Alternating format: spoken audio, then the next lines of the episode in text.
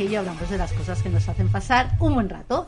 Este es el séptimo programa de la novena temporada de Ecos Podcast y MG lo hemos adelantado un poquito.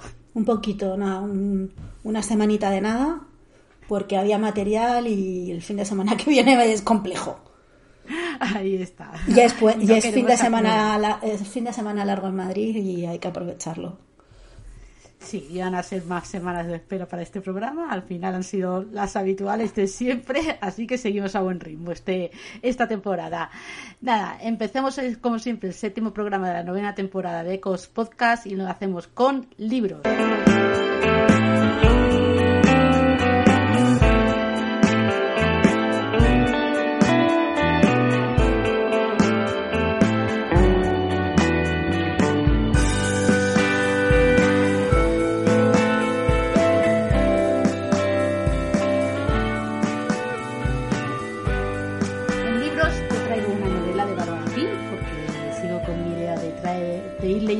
Está publicado de ella en castellano. Esta vez traigo Amor no correspondido y ay, cómo me ha gustado, qué bien me lo pasado, qué divertida, con ese humor inglés finísimo, tirando de ironía y, que, que, ayuda a retratar toda una época y una sociedad. Y esta llevamos a los años 60 y tenemos a una protagonista que es Dulcie, que tiene sus treinta y pocos, pero que en esa época ya era considerada una solterona.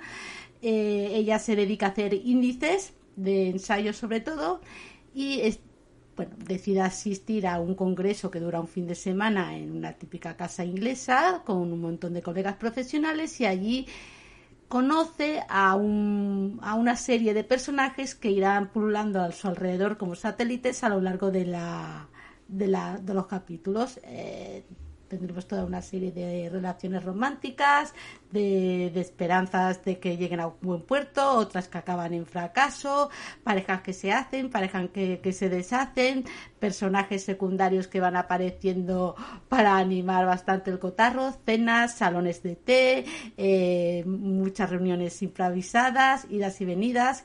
Llega un momento en el que la historia parece casi un, un de gente que va entrando y saliendo de, de casa de Dulce, que ella se va quedando como mera espectadora de la vida de todos los, los demás y se dedica a observar y a, reflexionar cómo se relacionan entre ellos. Eh, todavía están muy arraigadas las, las tradiciones y las maneras antiguas, lo que pasa es que estamos a principios de los años 60 y digamos que las nuevas costumbres, la nueva generación entra con fuerza y arrollando a todo lo que venía de antes.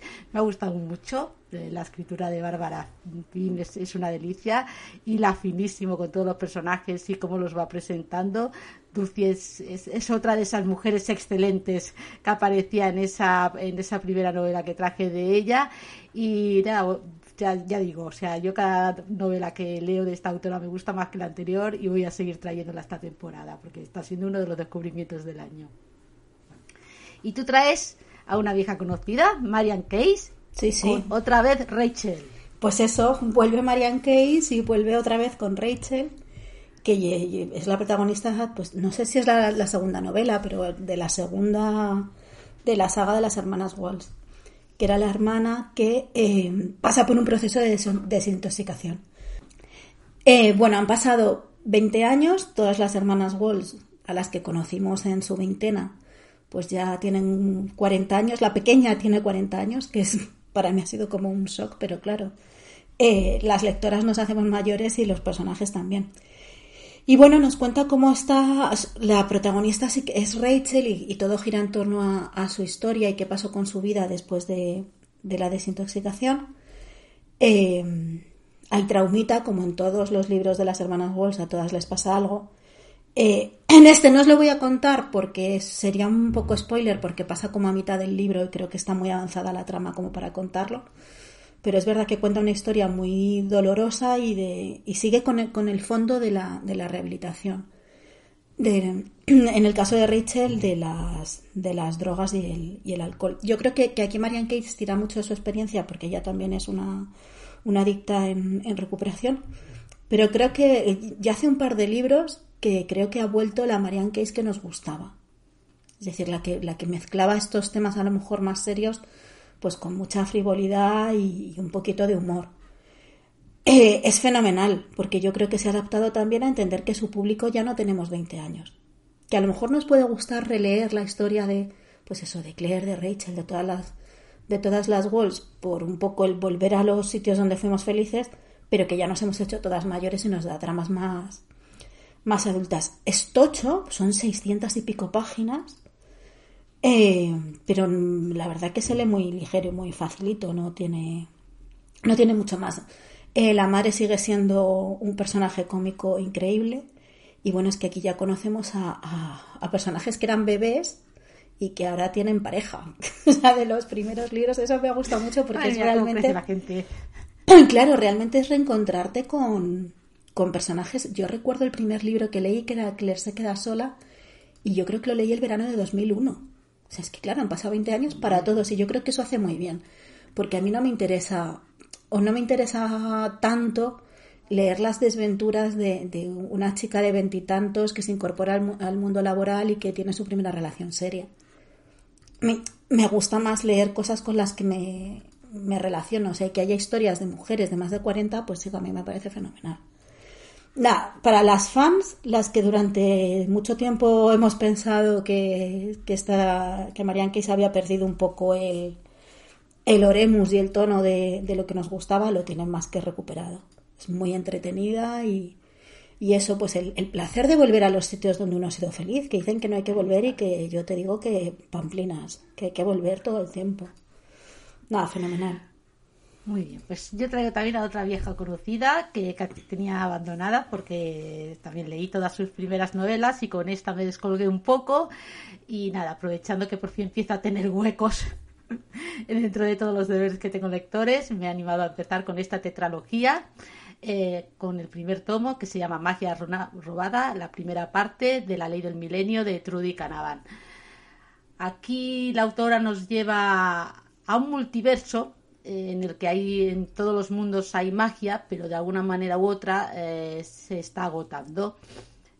aquí la historia es una historia paralela entre dos personajes cada uno vive en un mundo diferente, los dos mundos tienen magia, un mundo está tecnológicamente bastante avanzado, el otro vive mucho con las antiguas tradiciones y ambos tienen una estructura social muy marcada y bueno, eh, lo, que ocurre, lo que ocurre los dos, que la magia se está agotando y cuando tienes un recurso que, del que queda poco, digamos que pasa lo que es lo que siempre pasa en la vida real, que los poderosos son los que se hacen con ese recurso, mientras que, el resto lucha por él.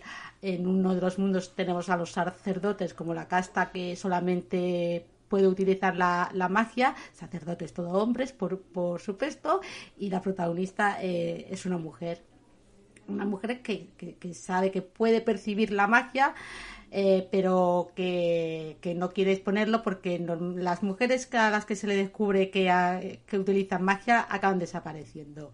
Y en el otro mundo tenemos a un estudiante eh, en una academia en la que los, profesores y los investigadores son los únicos que, tienen la, la, posibilidad de utilizar profesionalmente la magia. Él encuentra eh, es, se dedica a estudiar la magia y a, estudiar historia y en una excavación arqueológica descubre un libro en una tumba que, que está en principio está en blanco pero la primera vez que lo abre empieza a hablarle y ve que puede relacionarse con, lo que hay dentro del libro, eh, que empieza a, plantear toda una serie de cuestiones, de, cosas que hasta ahora no se cuestionaban en la sociedad en la que el chico vive. Tenemos dos historias que, se van desarrollando paralelamente y, y bueno, mm, como el, libro funciona muy bien como presentación de este universo, como presentación de lo que van a ser los dos personajes. El viaje que tienen los dos es muy, muy distinto.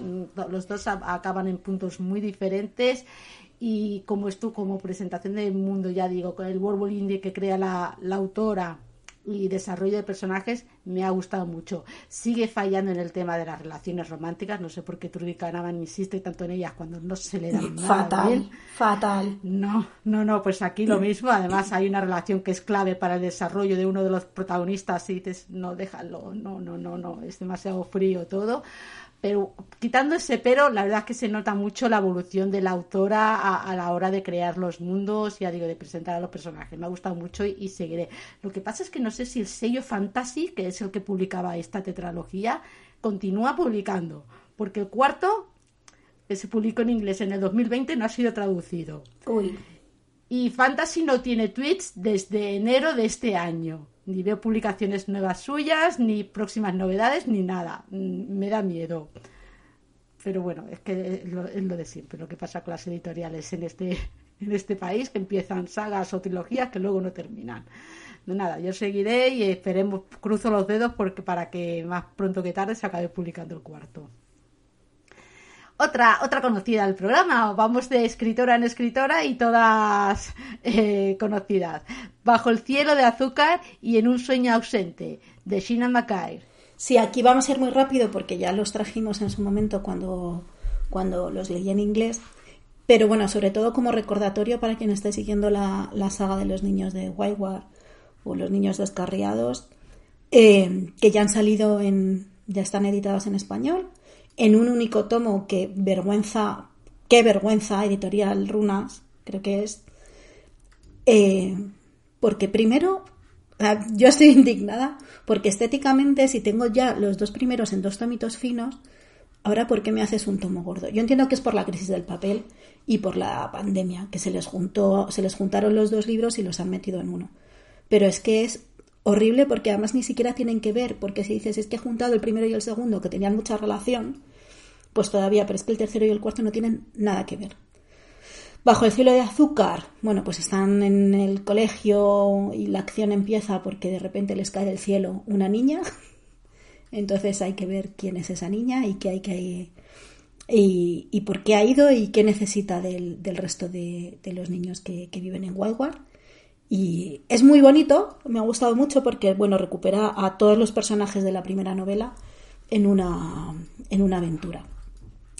Y el cuarto es la historia, eh, bueno, es una especie como de spin-off de la historia de, uno de los personajes de la, de la saga contándonos su historia, cómo era su mundo, eh, por, qué, le gustaba, por qué le hacía feliz, por qué quería volver, si vuelve o no vuelve. Eh, no entro en más detalle porque bueno, lo podéis, lo podéis ver en otros programas anteriores. Yo los recomiendo muchísimo. Son, además, me parece que son libros para preadolescentes perfectos, porque habla de muchas cosas, no solo de la aventura, sino también habla de muchas cosas, pues de, de, la diversidad, básicamente. Eh, sí que es verdad que son, que son mundos bastante crueles. resulta que, que, al final somos, somos felices en sitios que no nos tratan todo lo bien que se supone que te tendría que tratar el, sitio al que consideras tu hogar, pero bueno, igual eso también nos da que pensar.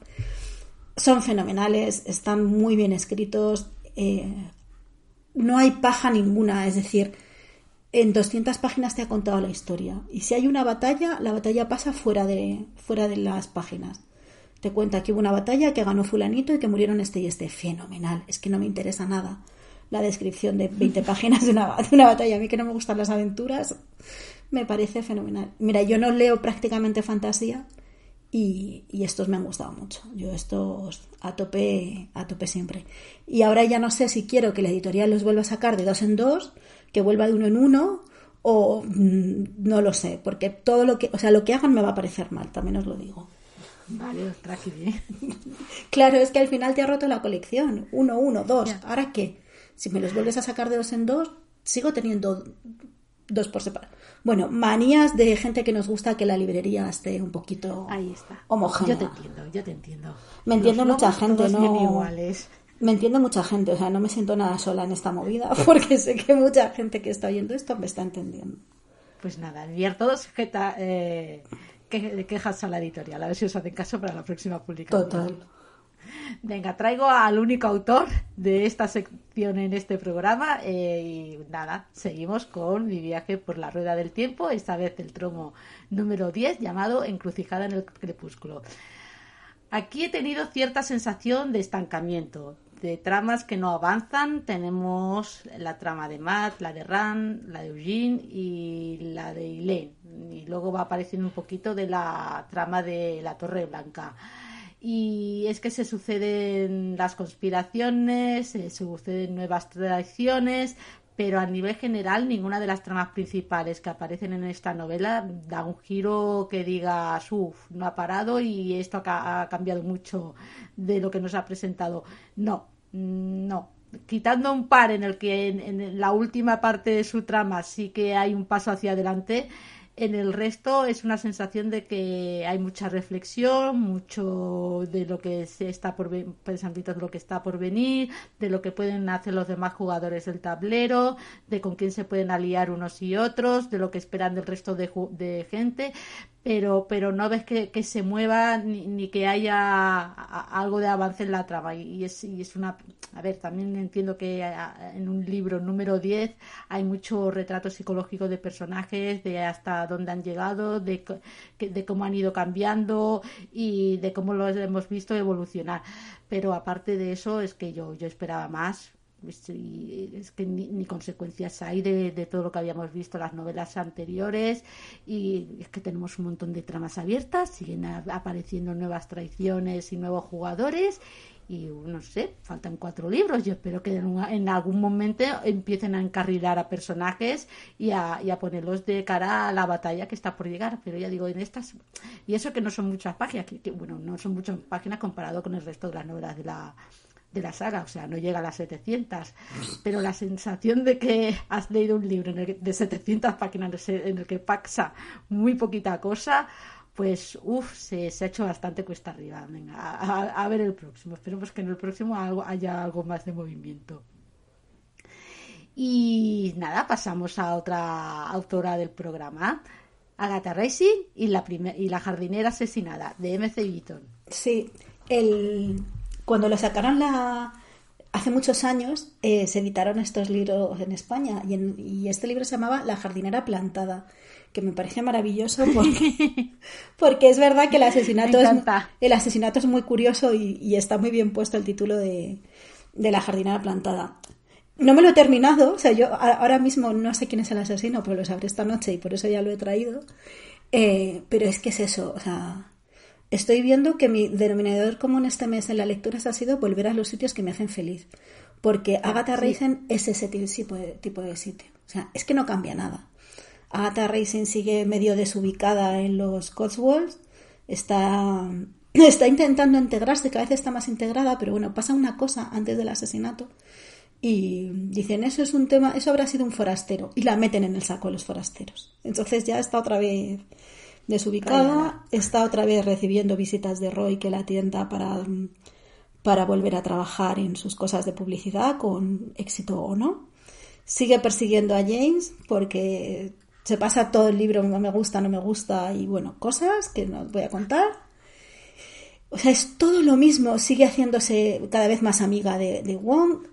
es todo el rato lo mismo, es que es fenomenal, es que es me iba a decir, pues son 33 libros, así que... Pues mira, fenomenal. O sea, es que ojalá cada tres meses tener uno. Porque es lo, el encanto de lo familiar. O sea, pues eso es como cuando veíamos, eh, se ha escrito un crimen. Porque ya sabías lo que iba a pasar. Pues lo mismo que es lo que yo necesito. Invitando a esta señora a fiestas. Ahora mismo en mi vida. O sea, a mí me queda, nada, me queda un ratito y para ya está, y que se sepa quién es el asesino y tiramos para adelante. Y deseando que salga el cuarto y el quinto y no sé qué. Y empecé a leérmelos un poco por. porque salieron para el club de lectura y, fue como, bueno, venga, pues por ir al club. Pues cada vez me están gustando más por, por lo que tienen de. Pues eso, como Agatha Christie o como este tipo de, de libros que esperas una cosa muy concreta y te dan justo esa cosa tan concreta, chico, pues yo fenomenal. Ahora mismo eh, me viene fantástico. A favor. Muy a favor.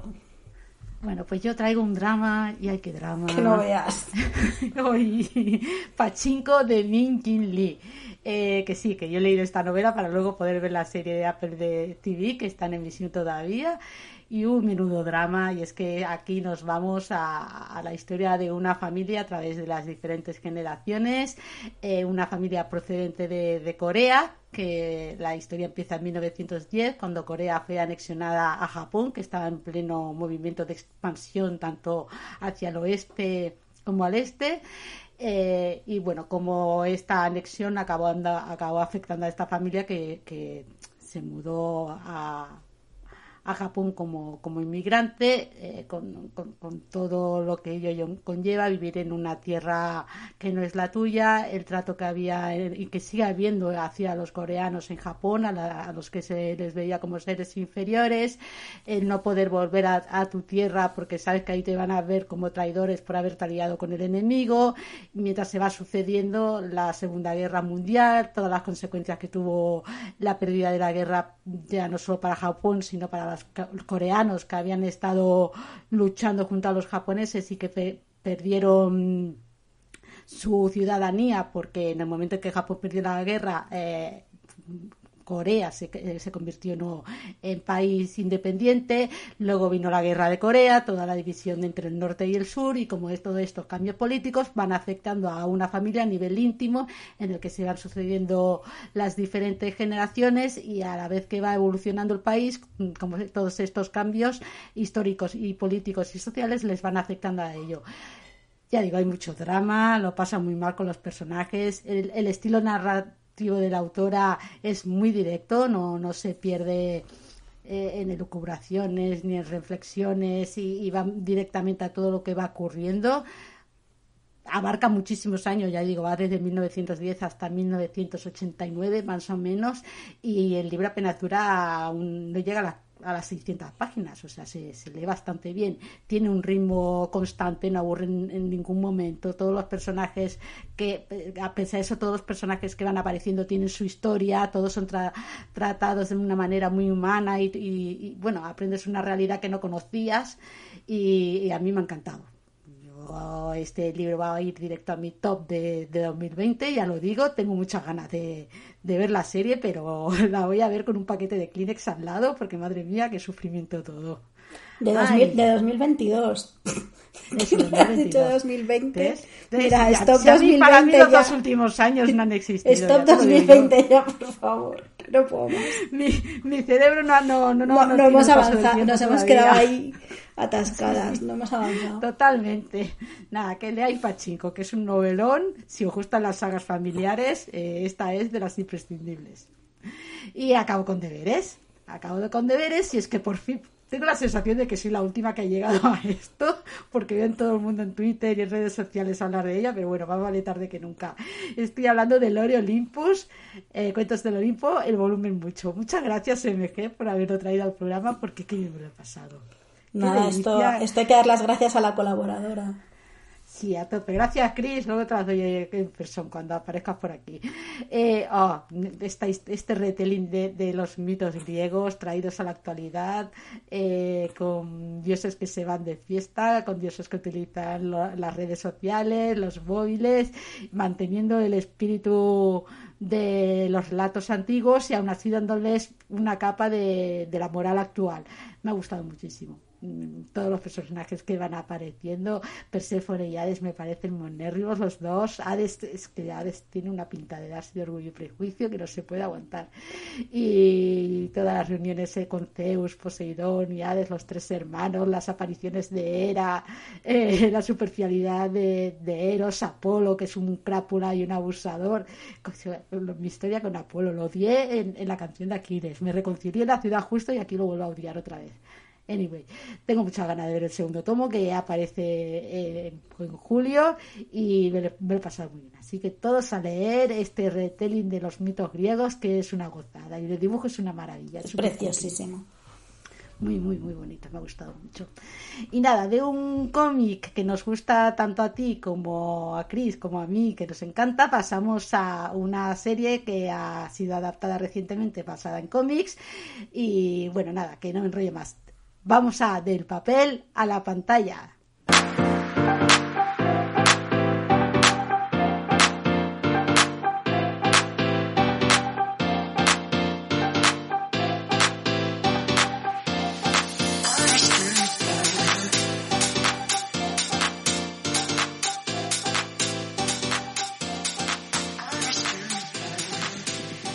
Hola Cris.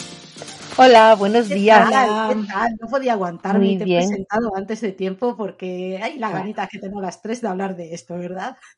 No pasa nada, qué bien. Estoy muy contenta hoy de estar aquí para hablar de Heartstopper. Ay, suspiritos. Que no te gusta nada, que es una cosa que has odiado todo el tiempo. No me gusta ninguna de las tres. Nada. Fatal.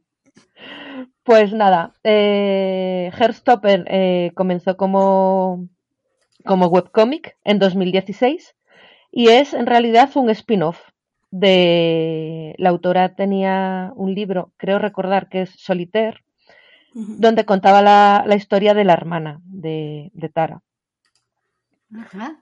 Y ellos salían como, pues mi hermano que tiene un novio, tiene algunos problemas, pero vamos, pues eso, personajes totalmente tangenciales a la historia principal. Y en 2016 decidió, pues voy a contar la historia de, de Nicky y de Charlie, de cómo se conocieron. Y así empezó Heartstopper. Estuvo dándole vueltas, si escribir un libro, si hacer un cómic, y al final se, se decidió por un cómic y lo empezó a publicar en 2016 en tapas. Y el éxito, el éxito, empezó eso. Como empiezan estas cosas, dos personas leyéndolo, la voz corriéndose, y de ahí a éxito mundial. Y qué bonito todo. Y es precioso. y además, esto aquí sí que tengo problema, porque no sé si deciros que me gusta más el cómic o la serie. Es que la adaptación está tan bien hecha. Está tan bonita. Estupendo. Los actores están tan bien escogidos, todos, todos, desde los principales hasta los secundarios. Sí, los cambios que meten son totalmente necesarios eh, y, comprensibles y están muy bien metidos. Y... y porque se nota la mano de ella. Sí, sí, sí, sí. Se nota que está detrás, bueno, aparte de los dibujitos que salen en la serie, hmm. adornando momentos, que es una preciosidad los momentos que eligen. Las hojitas, los corazoncitos, las, chispitas. Ay. O sea, es tener, para mí ha sido tener 15 años otra vez. Sí. Y ver eso, ver mm, cómo te arrolla eh, eh, esos primeros amores de, hmm. de la adolescencia y, lo bonitos que son. Es el lugar feliz del año. Y se dedican a ser bonitos. O sea, ¿qué trama tiene esto? nada, son bonitos. Son bonitos y, los dramas que hay es eso de, pues que me gusta este chico y no sé si me va a corresponder. Pues mira, pues sí, te ha correspondido. Toma. Hmm.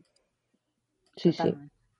Es que está muy bien hecha, los personajes son eso, son súper creíbles, súper tiernos, súper cercanos, adolescentes normales. Además vemos adolescentes haciendo de adolescentes es estupendo. sí, que no es, no es élite, no hacen fiestas salvajes, ni les... Ni tienen cuerpos súper normativos, y Exacto, euforia, ni... Sí, sí, sí.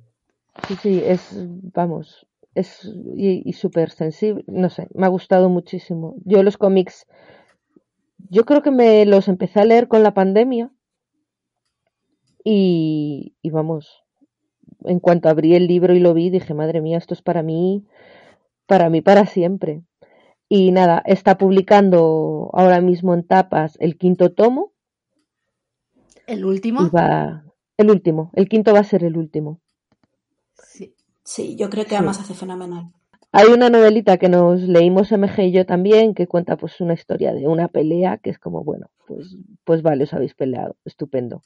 No podéis ser más tontos. No podéis ser más tontos, volvamos a los cómics. y sí, Sí, porque además es que es la típica peleita súper de adolescentes de, de, es que creo que me ha dejado, pero no lo sé, pero yo no le quiero dejar, pero el otro tampoco, o sea, no lo queremos dejar ninguno, pero... Pero no vamos a hablarlo, no vaya a ser que lo dejemos, sí, sí. Es como, vaya, a ser que, vaya a ser que lo dejemos, vamos a mejor quedarnos sufriendo en casa a, arreglar. A hablar. Hmm. Sí, nada, muy bien. Yo espero que que hagan la segunda temporada, que no hagan un Netflix y la cancelen. Y además que con la segunda temporada lo, lo liquidan. Sí, porque abarca más de la primer, del primer libro esta primera temporada. Sí, cuenta el primero y el segundo y algunas cosas de las que pasan en el tercero. Sí, sí, avanza mucho. Es que no debería durar más. No debería durar más. Coincidir con que saquen el, el quinto y tirar y cerrarlo Sí, y que, que acabe bien, aunque luego sepamos que la vida, pero yo- lo que hablábamos un día, Cris y yo, sabemos que luego vendrá la vida a separarlos, porque el primer amor es así y viene la vida a separarte, pero que no lo veamos. sí. Yo no quiero saber, o sea, yo sé qué va a pasar, pero no me lo cuentes. Que acabe, No lo que acabe lo que leamos, que acabe bonito. Es lo único que le pedimos. Claro, no lo queremos exacto. mucho a los dos. No lo queremos ver.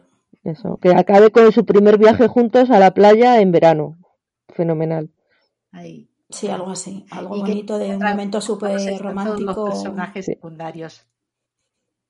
Los personajes secundarios son estupendísimos, o sea, todos. Incluso los que se han inventado. Imogen a mí me parece... ¿Ves? Ese es justo un cambio de los que veo necesarios de, de pues vamos a meterle aquí un poco de drama. Pues aquí tenemos a Imogen en plan, hola Nick, me gustas, y el pobre Nick en plan, "Uh". pues ven que te cuento una cosa, El pobre Nick, que no puede ser más mono, más sí. bonito, y que ha hecho millones de cosas sí, con 18 años, sí, sí, era, en- era en, en la película de Elton John, era Elton John de, de pequeño. Y-. y luego tiene pues hay un, un par de películas de miedo, eh, en Luces del Norte le pone la, la voz a, al, ¿cómo se llaman? Los Diamond, Diamond, como al alma de, de los protagonistas, pues le pone la voz al, al de Aria, creo que se llama. Sí, tiene un montón de cosas hechas este muchacho. No, Y, y es monísimo, ideal. Le falta altura, lo Le falta altura y anchura, pero fenomenal. Se te olvida Pero- en los cinco minutos. Es que si no, yo creo que no caben en el mismo plano. O sea, si tú quieres sacar a dos personas con esa diferencia de tamaño que tienen en el cómic, creo que no te caben en la, en la pantalla. O sea, yo creo que ha sido una elección por pura Mm. fotografía, ¿sabes? Que, para que puedan caber. Porque Nick es tres veces Charlie. Y claro, eso en una pantalla no cabe. Están muy bien elegidos, muy bien elegidos y es que está todo bien. Sí. Y Ojalá, vamos, que la- a- que la vean todos los Olivia adolescentes. Colman en el papel de madre, no me la esperaba y me ha gustado mucho. Yo creo que Olivia Colman se apunta a todo. Sí, A sí, todo. esta mujer dice, venga, para adelante, lo que me Es digáis. curro para adelante. Y además, no sé, en una serie tan bonita y tan útil. Y en versión original, la voz del director, que solo se oye en- por el altavoz, es Stephen Fry. Ay, Mm. Sí, sí. perfecto. Tienen ahí. Es fenomenal. Verla con vuestros adolescentes. Mm. Si tenéis adolescentes en casa, verla con ellos. Y si no, las veis solos. Exacto, pero la veis. Sí. Pues ya está. Pues nada, que nos ha Yo gustado. no tengo mucho. nada más que comentar. Sí, esta es Sí, perfecta para sí. revisionar la típica tarde tontuna que dices que algo mi vida, pues vamos a volver a Gerstopper porque es un lugar feliz para todos. Sí, además te lo ves en, en dos tandas de cuatro capítulos. Y Si son cuatro horas de tu vida. ¿verdad? Sí, Por eso. sí, sí, yo si esperaba no quieres que, dedicarle que- cuatro, le dedicas dos y dos y, y eres mil veces más feliz. Sí, pero solamente duran media horita los capítulos, así que se ven súper rápido. Pues nada, Chris, nos has eh, dado calorcita al corazón con tu sección esta, esta vez. Me voy muy contenta a enfrentar el día. Está muy bien. Muchas gracias por traer Stopper Nada, y a por a mí. Stopper. Nada. Y Lore Olympus, Nos traes todo lo bonito del mundo. todo lo bonito. Yo es que estoy muy por lo bonito últimamente. Ahí Fenomenal. a favor, a favor de las cosas bonitas, que nos, que nos vayan bien. Eh, pues lo dicho, muchas gracias por, por estar con nosotras un programa más. Pasamos a películas. Adiós, Cris. Chao. No.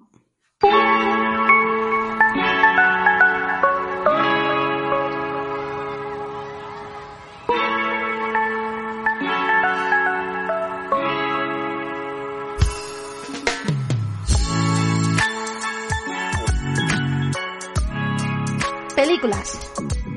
Traes algo que no sé, o sea, es la Bah, primera esta no vez es para ti que ni veo nada. esto. Spencer Confidencial. ¿Esto qué es? Esto es una peli de acción que está en Netflix y que voy a... Ah, de las tuyas, de disparos. Sí, pero poco. A ver, eh, es de un policía que él va a la cárcel y cuando sale de la cárcel se ve metido en resolver un, un caso. Tiene a favor dos cosas. Una, que no es el típico al que le sale todo bien, sino que le salen cosas mal, en plan, le persigue un perro, pero no sé. ¿Sabes que, que, el típico héroe de película se escaparía del perro con dos saltos? Pues no, este no se escapa y el perro le muerde. Y luego tiene a favor el personaje de la exnovia, que es lo mejor de la película, porque es muy borrica y les pone a todos estos señores, les pone los puntos sobre las sillas todo el rato. Mm. Por lo demás, súper prescindible. Peli palomitera, que te la ves tranquilamente, ahora que está haciendo tan bueno que estamos todo el día metidos en casa porque llueve sin cesar, pues te la, la mil. Te las ves, vamos, yo espero un mayo hiperfloridísimo, porque vaya tela. Em, pero que eso, que una tarde que no tienes nada que hacer te la puedes ver tan ricamente o te puedes ver otra cosa también tan ricamente, porque va, es un del montón. Esta se, esta se va al montón de las del montón entretenida, ah. pero ya está. Tú nada, tú ni, tú ni caso, no, existe. se pega un poco, se pega un poco y a pocos tiros, ¿eh? Pero no, esto no te interesa a ti para nada. Pues nada, yo traigo una de las mías, Drive My Car, película eh, que ha sido de las candidatas a mejor película del Oscar, que ganó el Oscar a mejor película extranjera y que adapta un cuento de Haruki Murakami que se encuentra en el libro de relatos de mm, hombres y mujeres. Aquí tenemos a un guionista, escritor de teatro, también actor, eh, en sus 40 largos, eh, que está padeciendo una crisis existencial y depresión tras eh, un fallecimiento que lo que lo ha afectado lo ha afectado mucho. Eh, no puedo decir es que el fallecimiento se ve en la película cuando ya pasa media hora larga así que tampoco puedo entrar mucho en spoilers. El caso es que gran parte de la película es él, es él trabajando en una pequeña localidad eh, preparando una obra de teatro de Tolstoy. Aquí Tolstoy tiene un No, Chekhov, uh, perdón, Chekhov. Tolstoy era el novelista, el ruso de teatro era Chekhov. Eh, está preparando el guion y, llevando, llevando la dirección de la presentación de esta obra de teatro en un festival bastante amateur. Y a él le gusta mucho conducir. mientras que, que conduce, eh, va escuchando audios que, que, va preparando con su esposa sobre el, bueno, la preparación de los personajes, los diálogos, eh, todo el ritmo narrativo, etcétera. El caso es que le ocurre algo que hace que le hace que le impida eh, llevar el coche. Eh, desde la dirección del, del, festival le proponen a una conductora eh, que es una conductora profesional y gran parte de la película es la relación entre estos dos personajes, eh, ella llevándolo a él a todos los sitios donde necesita ir, mientras va escuchando de fondo las cintas con la obra del teatro y las conversaciones que van manteniendo entre los dos. Y a ver, es una película muy triste ya os digo, o sea, no pasa nada alegre en toda, en toda la película que dura tres horas, pero todo es una depresión, un, de verdad que, que le pase algo bueno a alguno de los personajes, no, no, no, todos son historias tristes, todos los personajes satélites y, secundarios que van apareciendo también tienen, tienen traumas y, y tramas desgarradoras y muy depresivas y esta es de esas películas que tienes que verla con, con ánimos porque te deja un vacío existencial y bueno, a ver, también es muy Murakami, ya digo, si habéis leído la obra de, del autor japonés, ya sabéis el tono que utiliza tanto en sus novelas como en sus relatos, pues la película mm, eh, sigue por el mismo, el mismo camino a mí me ha gustado mucho a nivel tanto de actuación como de los diálogos. Tú vas, vas viendo cómo la obra de, teatro que va dirigiendo él está muy relacionada con lo que le está pasando y con lo que ha sido su vida hasta ahora, cómo va afectando también a la conductora que lo va llevando a los sitios. Y me ha gustado mucho, pero bueno, ya, ya digo, tenéis que tener, además del estado de ánimo, también tiempo porque son tres horitas. Eh, la encontráis en Filming, que la han estrenado ah, hace nada, así que mm, si tenéis una tarde larga, libre, yo os animo a que la veáis porque a mí sí que es verdad que me ha encantado esta película. Pero el pozo que te deja es para estar con el ánimo subido. Rita Moreno, una chica que decidió ir a por todas. Bueno, me ha encantado. Claro, a ver, no me va a encantar. Es un documental que está en Movistar, que dura nada, una hora y veinte. Que lo empecé a ver un día de estos de no me puedo dormir, me voy a ver algo tranquilito para empezar a relajarme y ya acostarme. nada, me lo tragué, me lo tragué entero. A ver, Rita Moreno, si no sabemos todos quién es, pues mal. Es la actriz que hacía de Anita en la versión de los 60 de West Side Story. Eh, una de las primeras personas en tener un EGOT, Emmy Grammy, Oscar y Tony. Y seguramente las que lo tuvo más joven, hasta, que, hasta los últimos tiempos seguramente. Y además es que así empieza el documental. Lo primero que ves es la estantería en la que tiene los cuatro premios. Y bueno, lo que te, lo que te hace el documental es un recorrido por su, por su vida eh, personal y por, y por su carrera. Cómo es una pionera, y además es que sale porque salen muchos latinos en, la, en el documental, explicando eh, la importancia que tuvo Rita Moreno en, en la carrera de los latinos que vinieron luego. O sea, ella te va contando y además te ponen imágenes de un montón de películas de las que hace de India, de las que hace de esclava mesopotámica. O sea, le daban papeles de gente de eh, no caucásica, pues un poco al azar y que ella se inventó un acento y que ese acento lo hacía en todos, daba igual para lo que le pusieran. Eh, es muy graciosa contándolo. Sí que es verdad que cuenta alguna cosa personal bastante, bastante triste, pero bueno, pues un recorrido por, por lo que por lo que ha significado. Tampoco ha tenido después de, de Anita un super papel en el cine que sea súper reconocible para todo el mundo, pero también hizo parte de la carrera en, en la tele. Hizo un programa que hacía con Morgan Freeman y con otros actores de la época que aquí, claro, lógicamente no ni llegó. Eh, y la relevancia que, que tuvo en, en su tiempo. Y nada, súper interesante. a, mí, a mí me parece una señora fascinante, que es una maravilla, que tenga 90 años y que vamos, y que esté más llena de vitalidad que yo, que tengo la mitad. Y, y me gusta mucho. Me ha gustado muchísimo y ha sido también bastante lugar feliz. Muy, pues nada, ya sabéis. Además, después de haber visto West Side Story, pues qué manera, qué, qué mejor manera. Hay que ir completando con, con, documentales chulos. Bien, pues yo sigo con mi completismo, esta vez del universo de C, y es que he visto la última de, de Batman en HBO y otra vez tres horas de película. Ay, no se me ha hecho pesada, quiero decir. No, iba con las expectativas muy altas, pero me ha gustado bastante y me ha gustado mucho Robert Pattinson como, como Batman. Da muy bien el papel. Eh, sí que es verdad que seguimos teniendo a este Batman intenso, súper serio y súper atormentado. otra película en lo que no pasa nada nada ligero ni nada divertido, todo, todo drama. Y Zoe Kravitz como Catwoman me ha gustado muchísimo. Las escenas que comparten los, dos los dos son de lo mejor de la película. Tienen un montón de, de escenas que son muy icónicas eh, a nivel de imagen. Eh, aquí tenemos al villano que, que, es Enigma, el villano de esta película.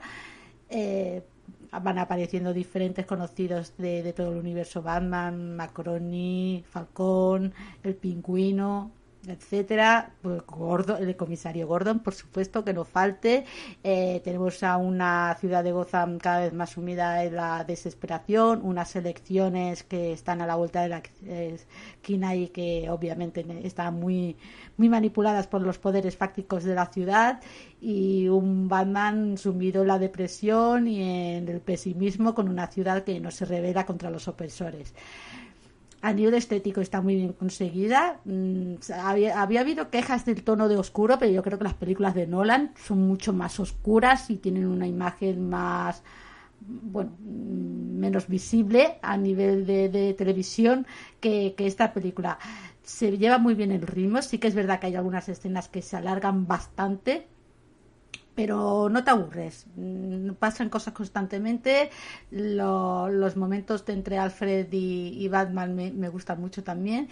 Y, no sé si esta película está dentro de esto. Es que, claro, mi queja es la de siempre. Otra, ojalá DC tuviera la paciencia necesaria para construir un universo cinematográfico como su competidora porque dices es que esto va dentro de la historia con la Liga de la Justicia mm, no tiene no tiene visos va creando películas que son independientes que, que ahora toca un Batman que ahora toca un una vez de papel con Harley Quinn, que otra ahora toca un, un Suicide Squad, pero, pero no más es que vas viendo muy poquita continuidad entre ellos y la verdad es que es una pena.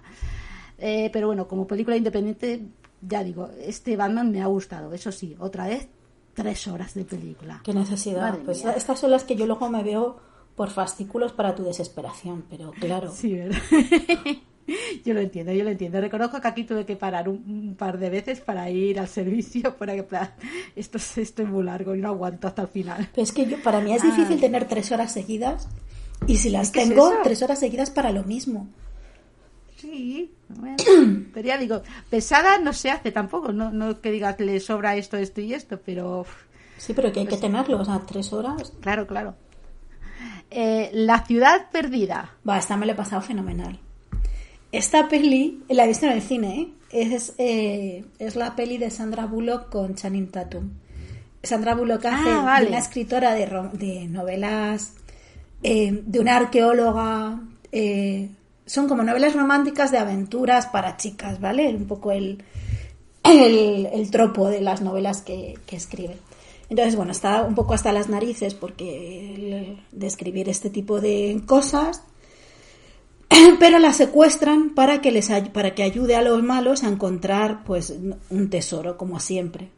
¿Quién va a rescatarla? Pues el modelo que hace del señor de las portadas, que es Channing Tatum. A ver, es una intrascendencia total, pero me lo he pasado fenomenal. De estas pelis, de verdad, de disfrutar, de verte en el cine una peli de aventuras que sabes perfectamente qué va a pasar. Bueno, no siempre, porque te llevas un par de sorpresas a más divertidas. Sale brevemente Brad Pitt en un papel que yo imagino que se habrá llevado una pasta por salir 10 minutos, pero le ves con una pinta de lo habría hecho gratis, pringados. Sea, de habérselo pasado fenomenal en el papel, con melena al viento. Bueno, guapísimo como siempre, pero un papel súper gracioso y además eso de mover mucho el pelo. Yo me lo he pasado súper. O sea, me parece una peli, además que se puede ir con críos perfectamente porque es muy blanquita. Eh, los malos son muy malos, los buenos son muy buenos. Y, y fenomenal, porque además eso es que es eh, Sandra Bullock perdida por la selva en un mono de lentejuelas. O sea, es que no, o sea, está todo bien ahí en esa construcción. La verdad que lo, que lo pasamos muy bien. Fui con mi chico y también se lo pasó bien. O sea, es, pues eso es lleva, tiene muy bien como el contrapunto de un poco de comedia, un poco de romance, un poco de acción y aventura. Una mezcla bastante buena. ¿Esta te la ves en la tele? Tú tan ricamente. Vale, venga, esta me la Sí, sí, esta te, esta, esta te, la, te la puedes ver sin problema. Pues muy bien. Y yo paso a otra con la que también lo, he- lo he pasado genial, que está en Que me voy a apuntar yo. O sea, aquí vamos a intercambiar. Vamos a intercambiar Porque estoy deberes. hablando de Metal Lords. Y es que qué mejor que una serie de, de bandas de música eh, de instituto, pero de heavy metal. Divertidísima. Además, una hora y media. O sea, esto perfecto. Tienes adolescentes que son adolescentes de verdad. Tienes a dos ch- chicos que son los típicos pringados del instituto, como siempre. Tienes a todos los arquetipos de instituto de todas las películas y series que ya no conocemos, desde las animadoras, la- las guapas, las supermodelos, los jugadores de, de cualquier tipo de deporte random abusones, los que van de guays, los niños ricos, los que no tienen talento pero que, que lo petan gracias al dinero, y estos que son los pringados que tienen una banda de, heavy metal que está llena de referencias a los grupos míticos de, del género musical, eh, y, y- y- eh, bueno, un canto a la amistad, al compañerismo, a la sororidad, y pues, es que me lo he pasado genial con esta película, un montón de referencias musicales, eh, tenemos al niño de la, ay, la serie esta que hizo Evans, ah, el de la, serie de Apple TV y ahora no me acuerdo. Bueno, también salió la última película de de It de Stephen King. Bueno, mm, los protagonistas están los dos geniales, la estética mola mucho, es una película ligera, sin pretensiones, pero súper divertida, con el que pasar el rato, muy palomitera y que lo vais a pasar muy bien. Ya digo, una hora y media que, que, que lo ves venir todo, pero que bueno, ese, es el lugar seguro y feliz en el, en el que sabes que las cosas van a pasar bien y, te lo pa- y disfrutas durante el proceso, muy divertida. Y tras deberes, de una que traje, yo, diría que, fue ya la- el año pasado, en la temporada octava, Spencer, la historia de ese fin de semana tan trágico de Lady Madre mía. Está en Prime. Una película de terror. Eso es una película de terror. Está en, está en Prime. La he visto por eso, porque la han subido, la han subido los de Amazon y porque la tenía completamente olvidada. No me extraña que nominaran a, a Kristen Stewart al, al Oscar, porque ella está fantástica. Las, la- las poses, la- el lenguaje corporal, ella está fenomenal. Pero a mí la peli me ha parecido un rollo. Ah, sí. Uf, me. Madre mía, o sea, aburridísima. Se me ha hecho súper larga. O sea, además es de estas cosas que quieres que te guste. Bueno, yo quiero que me guste todo lo que veo. O sea, realmente quiero que me guste todo lo que veo porque si no, eh, yo no tengo tiempo que perder en cosas que no me gustan. Pero la verdad es que se me hizo súper pesada. No sé si es que no me ha pillado en el, en el momento porque ya habéis visto el resto de cosas que he traído de la ligereza pero no he conseguido conectar para nada con la peli. Yo solo quería que se acabara.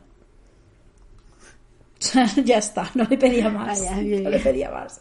No, no me, no me ha, no me ha gustado mucho. Sí que es verdad que transmite lo que tú decías en su momento, ese, ese ambiente súper opresivo, está muy bien contado, pero a mí se me ha hecho larga. O sea, le puedes quitar media Sí hora. que destaca más por el personaje, por el- la interpretación que por el guion. Sí, Eso ella, ella está maravillosa. o sea, Ella es, vamos, la peli la levanta ella porque yo creo que también igual está tan explotado todo lo de Lady Di que ya nadie te va a contar nada, nada nuevo y a lo mejor eso, eso le pesa en contra a la peli.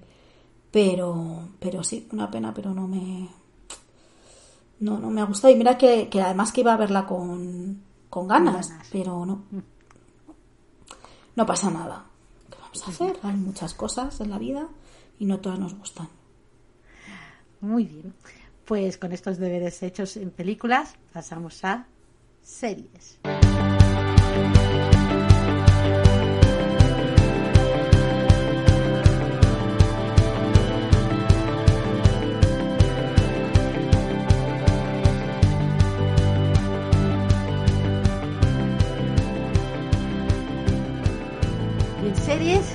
Traes una que te ha tenido bastante obsesed, me parece a mí, que te viste muy a tope por Twitter, de última Esta es, temporada uno. ver, es que hacía mucho que nos traía una mamarrachada. Me lo he pasado fenomenal. Es un reality de Netflix.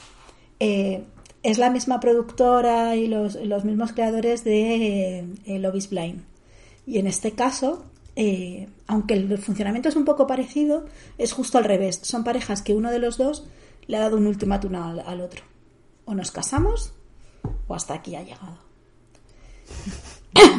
ya está. Entonces juntan como a ocho parejas o a seis parejas. eh, se conocen, las 12 personas se conocen y el lo llaman todo experimento que a mí me hace mucha gracia. El experimento consiste en, eh, bueno, pues durante tres semanas vais a hacer como una especie de intercambio de parejas, cada, cada chica, o sea, van a elegir a otro de los chicos para fingir ser un matrimonio durante tres semanas, convivir, ver qué tal se llevan y tal, para al final de las tres semanas decidir, mira, me voy solo, me caso con la persona con la que he venido o, eh, o lo dejo mm, con el que me han colocado de novio postizo tres semanas y con mi novia de siempre o con mi novia de siempre. Y, y me voy solo solísimo Bah, es una chorrada. Yo me lo he pasado fenomenal porque además es que en Netflix son li- listísimos y son 10 episodios y subieron de golpe 8 pero dejaron para la semana siguiente los dos últimos. Que nos los vimos Chris y yo por bendito teleparty que te permite ver las cosas con gente sin desplazarte cuando no tienes tiempo para desplazarte. Eh, es que es lo mejor de la vida. Es que, es que además luego la gente, tú estás muy convencido de que van a tomar una decisión y toman otra. Y alguna decisión dijimos, no. Y luego hay un, como siempre, el último programa es el reencuentro, que te cuentan qué ha sido de ellos, si siguen juntos, si no, si se casaron, si... Tía, pues mamarrachadas, ya está. O sea, lo que yo necesito para ser feliz, pues muy bien. Esto si os gustó Love is Blind, o si, o si os va la mamarrachada en general, para adelante. Si no, no, tú Pilar no. A ti esto no, a ti esto no te va a gustar nada. Y vas a decir todo el rato, madre mía, estas personas. No, tú sabes que estoy todo de reality los rehuyo. Sí, o sea,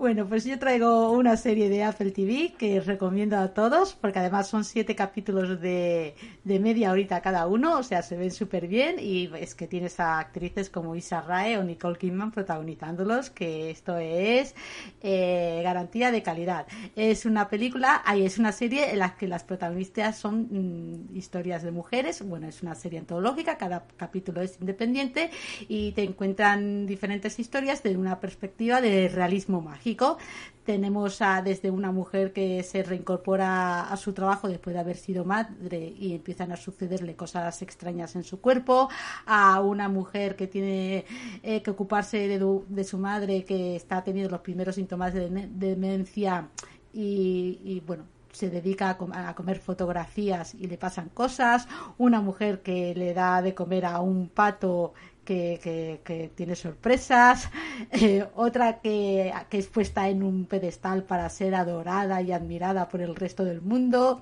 del que no puede bajar, otra que eh, tiene, bueno, va a Los Ángeles a, a, colaborar para que se lleve su novela sea llevada a, a la gran pantalla y otra mujer que quiere devolver a su marido, etcétera, etcétera, etcétera. Eh, son películas, mm, bueno, son historias así, con un tono muy, no de Black Mirror, porque la tecnología aquí no, no juega un papel importante, ya digo, juega más, más importancia el factor del realismo mágico y todas con diferentes bueno, con diferentes lecturas que, que, sirven muy bien como metáforas de, interpretaciones.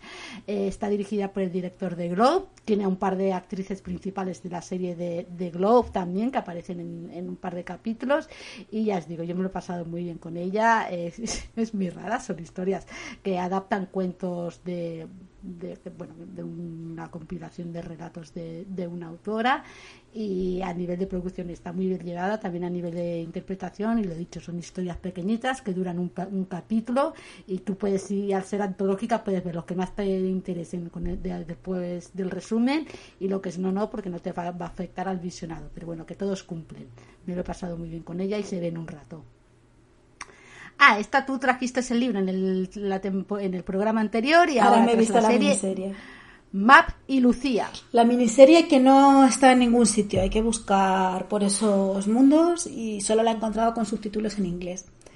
Son tres episodios que cuentan la misma historia, la señorita Map y Lucía viviendo en el mismo pueblo y las dos dedicándose a querer ser la protagonista y las como las dueñas de la vida social del pueblo y adapta bastante bien el, libro en el, que, en el que coexistan las dos, pero también coge cosas de los otros libros de la saga para, para darle primero más chicha y segundo también más componentes cómicos. Pues está muy bien. A ver, los ingleses haciendo cosas de ingleses, pues fenomenal. Con billetes de la BBC para poner coches. Este, en este caso, fíjate que, el, que al final, bueno, pues la vida en un pueblo después de la guerra no te da para mucho lujo en el vestuario ni en los decorados, pero madre mía, los coches. Ahí sí que han gastado, ¿eh? Coches antiguos, pero además súper restaurados, que se ven nuevísimos. Bueno, me ha encantado. Eh, nada, pues muy divertida. Pues eso, básicamente es la lucha de poder entre dos señoras por, por la vida social y porque eso, cuando el diablo no tiene nada que hacer, pues se entretiene así haciendo el mal como estas como estas dos, que no es tanto hacer el mal, sino eso, el chincharse para, para ser más prota que la otra. Ya está, no tiene, no tiene más. Pero nada, bien, muy bien. yo os recomiendo más el libro. Aquí si esto fuera, esto, si, esto fuera el papel a la pantalla, me gusta más el libro, pero, pero la serie está muy bien. Y tres capítulos de una hora, o sea, es que no podemos pedir más. Perfecto pues yo traigo una serie de temporada única, también disponible en Apple TV y de ocho capítulos, de una hora aproximadamente. We la serie protagonizada por Jared Leto y Anne Hathaway. Y qué maravilla de serie. Qué personajes más divertidos y a la, a la, vez más odiosos, porque es que cada capítulo que pasa de esta serie odias más a la pareja protagonista, cosa que parece increíble, pero sí, sí, de los ridículos superficiales, vacíos y, crápulas que son los dos. Eh, está inspirada en un hecho real, luego al final del último capítulo te van apareciendo cómo acabaron todos los personajes principales de la historia, y es que nos cuesta la historia de un inmigrante israelí que creó todo un imperio a través de espacios de coworking en una empresa que llegó a pujar en bolsa. Y bueno, el título ya es un spoiler de cómo va acabando la historia. Y es que este tío era, era de lo peor, era un charlatán y un manipulador y, juntarse con, con, la que fue su esposa en lo peor que, que pudo pasar la, a la que luego sería la compañía. Mm, porque la historia, o sea, es que estos crearon espacios de coworking como podrían haber vendido planchas, quiero decir, eh, su obsesión era ganar dinero mientras vendía, vendía que venía a cambiar el mundo y a crear una revolución y lo vas viendo cómo va manipulando a todo el mundo para que invierta en la compañía, para tener cada vez más dinero, para expandirse a nivel mundial, cómo llega a ser el mayor promotor inmobiliario de todo Nueva York en cuestión de pocos años. Y, y bueno, o sea, eh, si queréis ver la típica historia de Wall Street, de, crápulas y de gente obsesionada con el dinero que os va vendiendo su, su idea de un mundo mejor mientras que va dando puñaladas a la gente, esta serie es, además es muy divertida. Jared Leto hace un papelón aquí, además no aparece con el pelo grasiento, gracias, es una de sus pocas películas, obras en la que no aparece así, gracias, y Anne Hathaway está maravillosa y está maravillosa. Además, la, protagonista, el, que era el personaje original que ella interpreta, Bárbara, e, era, ay, Rebeca, e, era, es prima de, de Winner Paltrow y cada referencia que se hace a Winner Paltrow en la, en la serie es maravillosa. Me he pasado muy bien con esta serie y ya digo, es muy disfrutable odiar a la pareja protagonista porque es que son peores personas humanas ever y, bueno, eh, vedla porque esta es de las que hay que ver. Además, hace una combinación perfecta con Severance. Sea, si tú ves, Severance y luego ves esta, en la crítica al mundo empresarial y al corporativismo yankee, mm, maravilla. Me flipa que esta serie se esté en una empresa como Apple TV. Ahí, como Apple, pero bueno. Eh, otra primera temporada que traes, Single Drunk Female, que aquí me pusiste es que sí. Sí, sí, sí, hasta, hasta yo te he ido dejando pistas, ¿eh? Eh, es que la han traducido como Ya te vale Sam o ¿Qué pasa con Sam? o algo así. Está en Disney. Y me ha gustado un montón, muy cortita. Eh, no sé si son 8 o 10 capítulos como de media hora. Que bueno, pues Sam es. El primer capítulo es Sam yendo a rehabilitación porque va a trabajar tan borracha que acaba pegando a su jefe.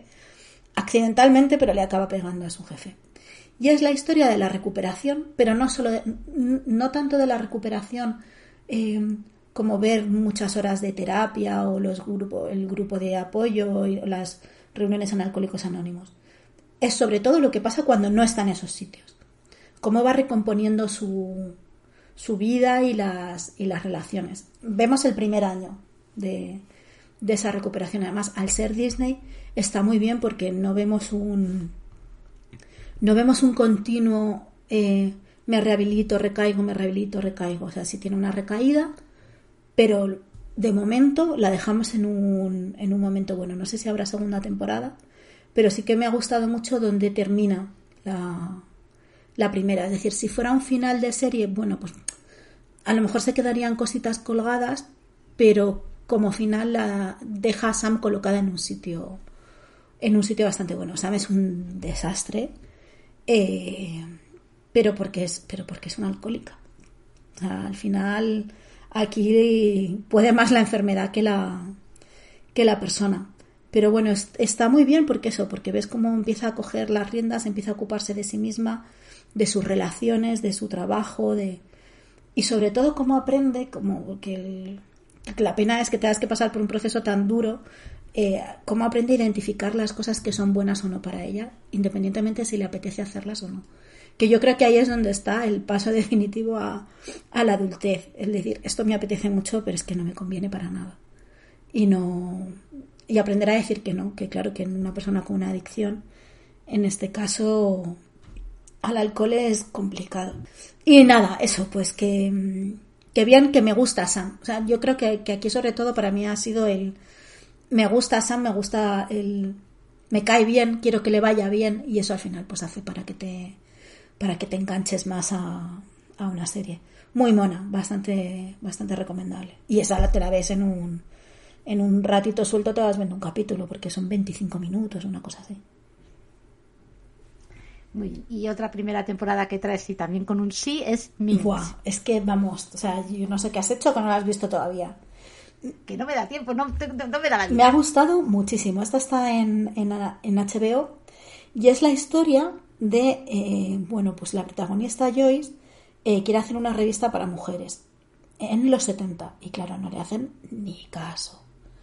Ni caso, nadie le hace caso. O sea, na- nadie ve que puedas hacer una revista enfocada a un nuevo modelo de mujer con un componente muy feminista. Ninguna editorial le, le da la oportunidad hasta que eh, la oportunidad se la ofrece un editor de revistas porno. Le dice, yo te monto la...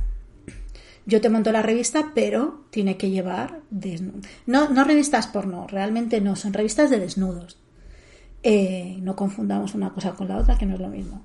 Eh, pero yo te hago esta revista para mujeres en las que tú, tú puedes contar tus movidas de señora feminista, pero tienen que llevar desnudos masculinos. Entonces, eh, bueno, el primer capítulo es muy divertido y es, o sea, no sé, si no se ven 50 penes, no se ve ninguno. No he visto yo, o sea, que, por una parte dices, pues mira, muy bien, nos hemos pasado toda la vida viendo desnudos femeninos como si tal cosa y el desnudo masculino parecía que era como el último tabú.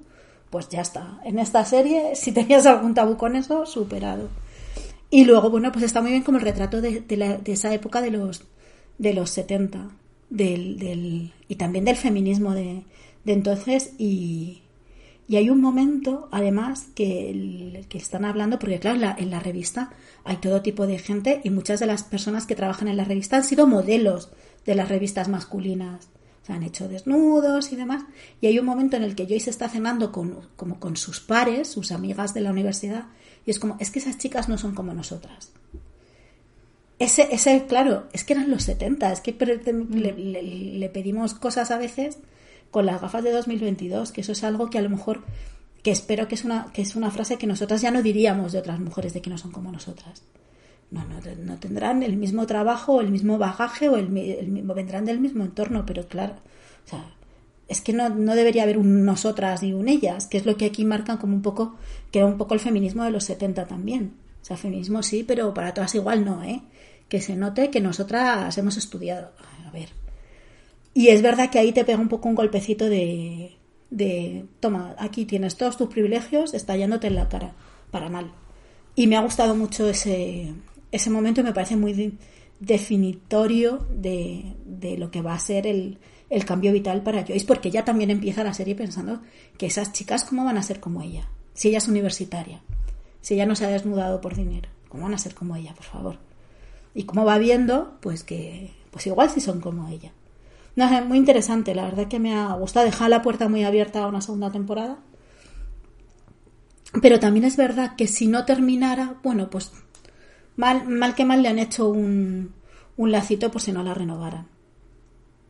Bien, además el look de los 70 está súper bien hecho en todo, el, todo, todo, todo es, además hasta los colores, ¿sabes? De la saturación en la fotografía es que parece muy de los 70, me ha gustado mucho. Esta te la ves. Y lo sabes. Muy bien, pues nada, otra que apuntó.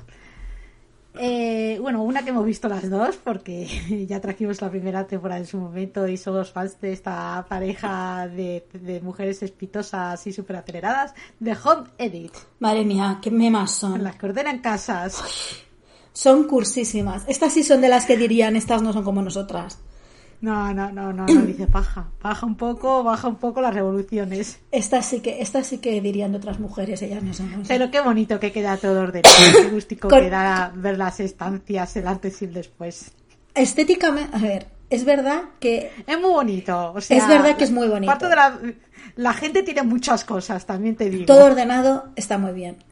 Eh, creo que hacen muy bien el mezclar, eh, ordeno esto en una familia desconocida y le ordenó el garaje a Chris Pratt. O sea, ese, ese equilibrio entre lo súper frívolo y lo más mundano Sí. de- está muy bien hecho. Se nota que está que está Reese Witherspoon detrás porque tienen acceso a mucha gente muy famosa que yo creo que no tendrían de otra manera que ir con el nombre de Reese o que te llame Reese a decir, oye, ¿te importa que te mande a estas dos a hacer el bobo a tu a tu garaje? Porque ya has visto que a los famosos les colocan garajes de cocinas, no, por- Ya, no te abren más la casa que, Lo justito. que eso. Y, y sí que es verdad que, que el- lo que te, o sea, si le quieres sacar algún pozo serio es, tenemos muchísimas cosas y muy desordenadas. Luego otra cosa es que el colocarlo por colores pueda ser más o menos útil. Y, Sí, pero ¿quién tiene 15 cosas de un mismo color para ponerlas por... Quiero decir... pero vamos, que te voy a poner, La gente te acumula voy a poner los snacks saludables y los snacks saludables son barritas, eh, cereales integrales y frutos secos. Venga, perfecto. Pe- Pero claro, la, la primera familia normal, por ejemplo, que vemos, que tiene cajas de fruta, digo, y verduras, digo, pero esto es perecedero, ¿cuán- ¿por qué tienes tantas? Y esto se gasta en dos, o lo gastas en dos, tres días o se pone malo. Para que quede para que quede bonito. ¿Para qué necesitas también 10 10 tipos de pasta o de cereal diferente? O un bote de Vamos 5 a- kilos de lacasito, ¿sabes? De ah, por color. Sí, que, sí, que es que queda muy ¿en bonito. serio? Sí, bueno, pero es que No son. 5 kilos de, de manens. Que es que se, te va, ¿Será que los americanos tienen más espacio ahí en general en sus casas? que se te va a poner malo o te vas a coger un coma diabético con estos 5 kilos de, de manens. Es como un mundo de mentira. O sea, para mí, el de Home Edit es ficción. Pero lo dicho, tanto, tan, o sea, tan vale los famosos que, que viven, son más escaparates y más de, de imagen de revista, pero las familias normales también dices que necesitan ponerte un cobertizo para que, que te quepan las cosas de Navidad. Exacto. El cobertizo de Navidad. O, la- la- o cuando ponen a niños a decidir si lo tiran o no. Pero vamos a ver, ¿no habéis sido pequeñas? El niño no te va a tirar O sea, no nada. habéis sido pequeñas, si nos cuesta a los mayores a veces mm, despegarnos de las cosas, no le va a costar a un niño que en el momento que lo ve, mm, y yo creo que nos ha pasado a todos, cosas que tienes en un cajón y lo ves para limpiar y dices, ay no, no, esto me lo hay quedo. Que, que ir sacándole las cosas a escondidas sin que se den cuenta. Que se darán cuenta cuando haya pasado días y, Y ya no no se afecte. Y no te acuerdas, vamos. El, el- Exacto, exacto. Sí que es verdad que a mí el concepto tira, tiradón, barradona, ordena y tal, me parece fenomenal y, Sí. y, súper y muy necesario. para no acumular tantas cosas y es algo que se tendría que hacer una vez al año en todas las casas. y que no te, y que no, no te coman las cosas que, que guardas por guardar. Pero, o si no las vas a tirar, por lo menos ordena. Pero, pero a mí sí que me, me parece que es ciencia ficción. ¿Sabes? Te plantean uno, uno, unas irrealidades. Porque además luego a veces es obsceno la cantidad de cosas que tenemos. ¿eh? La persona que tiene diferentes estantes con tejanos. Pero que parece una tienda. O sea, es ¿cuántos- que, Pero ¿cuántos tejanos pero es que si juntas todos los que he tenido yo en mi vida, a lo mejor no he tenido que- tanto. Que, que cada uno tiene sus obsesiones. A uno le gusta ma- puede gustar más los zapatos, otros le puede gastar Los funcos o las o gafas de bolsos. sol. Sí, sí, sí. O sea, cada uno entiendo que tiene la cosa favorita del mundo y que y que no te importa invertir ahí porque es lo que te hace feliz. Entiendo. Pero claro, visto desde fuera es un poco. Sí, sí. Y luego el concepto de los americanos de espacio, que es completamente distinto al nuestro. O sea, Sí. sobre todo en, en- a lo mejor en los estados del este, que el sitio es más, redu- más reducido, o sea, Nueva York, la isla da Sí, lo que por da. la- por la densidad de población. Claro, la, la isla da lo que da y las casas son muy pequeñas y tal, pero en California, que es un estado inmenso y que ahí te caben, o sea, si es que Los Ángeles ocupa 100 kilómetros de punta a punta, o sea, es que es todo muy grande. Eh, pues ahí puedes entender que con espacio de sobra, pues eh, pueden tener la gente, pues yo qué sé, es que ves vestidores más grandes que un piso.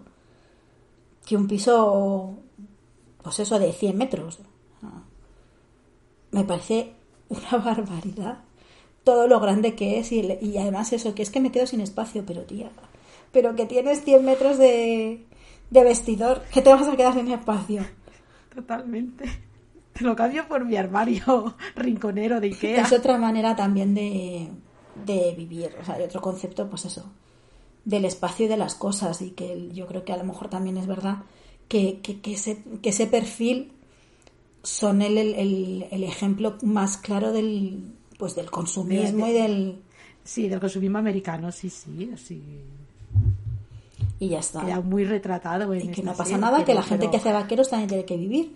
Y esta señora sola sostiene a por lo menos dos fábricas mira pues también y, y si no que nos lo digan a ti y a mí con los pues- kilos que tampoco pues- podemos pues hablar. también- pero yo me desposeo mucho eh No, ya, ya, yo expurgo libros bastante bastante a menudo desde que le perdí el, el respeto ese de obje- o- objeto sagrado eh, me da menos pena pues que se vayan a otras casas o a otros sitios Pero bueno, que no hay que, no hay que acumular tanto pero- y, y qué bonito es cuando ves el antes y el después, que te da mucha paz mental. Sí. Ay, nada, eh, yo traigo una segunda temporada que, que se acaba de estrenar en, en Netflix y que, y que no me ha dado tiempo la había puesto no ha sabido muy sí, la había es puesto en el guion y la he quitado porque no me ha dado tiempo me ha visto solo dos Ha llegado. Siete capítulos de media hora, pim pam. Segunda temporada de Russian Doll. Me ha gustado mucho. Lo tenía difícil porque la primera fue toda una sorpresa. Llegó, arrasó y han pasado tres años desde que ha vuelto esta segunda temporada.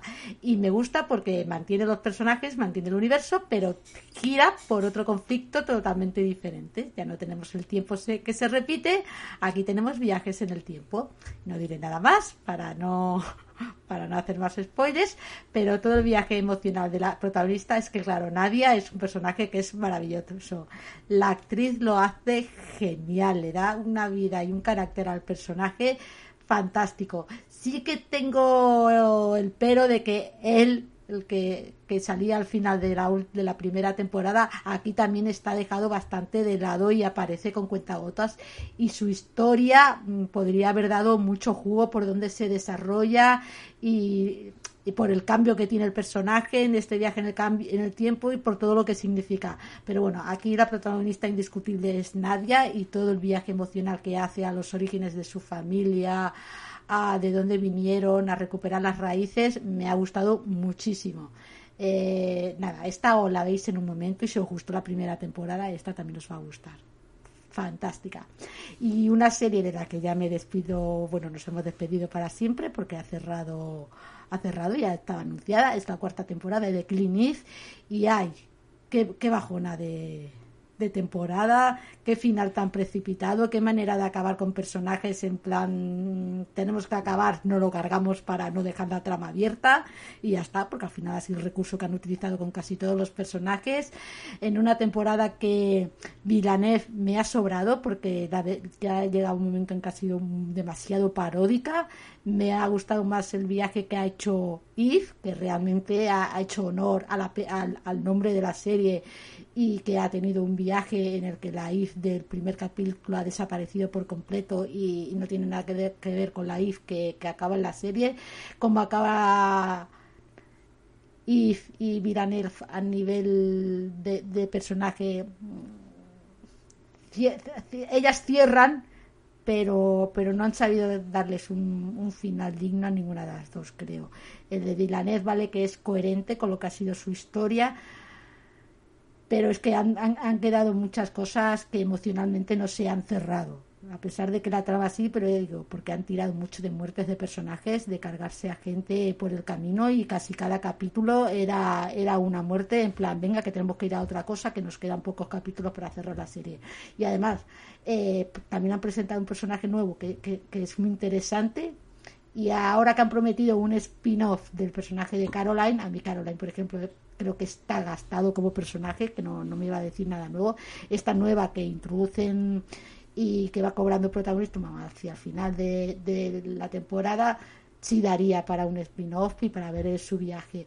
Pero bueno, mmm, una serie que la primera temporada lo fue todo, la segunda y la tercera, la, la segunda estuvo bastante bien, pero la tercera empezó una caída en picado que ha sido continuista con esta cuarta temporada que ha sido muy muy muy pasable. Una lástima para una serie que ya digo que empezó por yo me caí en la segunda pues mira te, te no vuelvas no no no ahora cuando terminemos me cuentas cómo ha acabado y ya está no necesito más de dale dale Pues nada, con esta cuarta y última temporada de Clean Eve cerramos series, cerramos eh, programa, una hora y media más o menos de programa Fenomenal. todos los cortes que me va a tocar hacer. Perfecto. Perdón, Eh, perdón. de los que a ti te Culpemos al asma de los, de los cortes que hay que hacer. Y si habéis escuchado alguna eres tú, es el tos, lo siento, perdonad.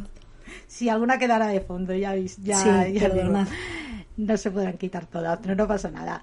Eh, bueno, pues lo dicho, como todos los programas, si queréis comentarnos algo de lo que hemos recomendado, de lo que hemos desrecomendado, si queréis recomendarnos algo vosotros mismos, ¿dónde nos pueden encontrar? MG. Estamos en Instagram y en Twitter como Ecos Podcast. Nos podéis enviar un correo a ecos10000, el 10 con número, podcast.gmail.com y nos podéis escuchar en todas partes, en iVoox, en Spotify, en Apple Podcast y en cualquier otro reproductor. Pues lo dicho, muchas gracias por acompañarnos un programa más. Nos escuchamos en el próximo. Adiós. Adiós.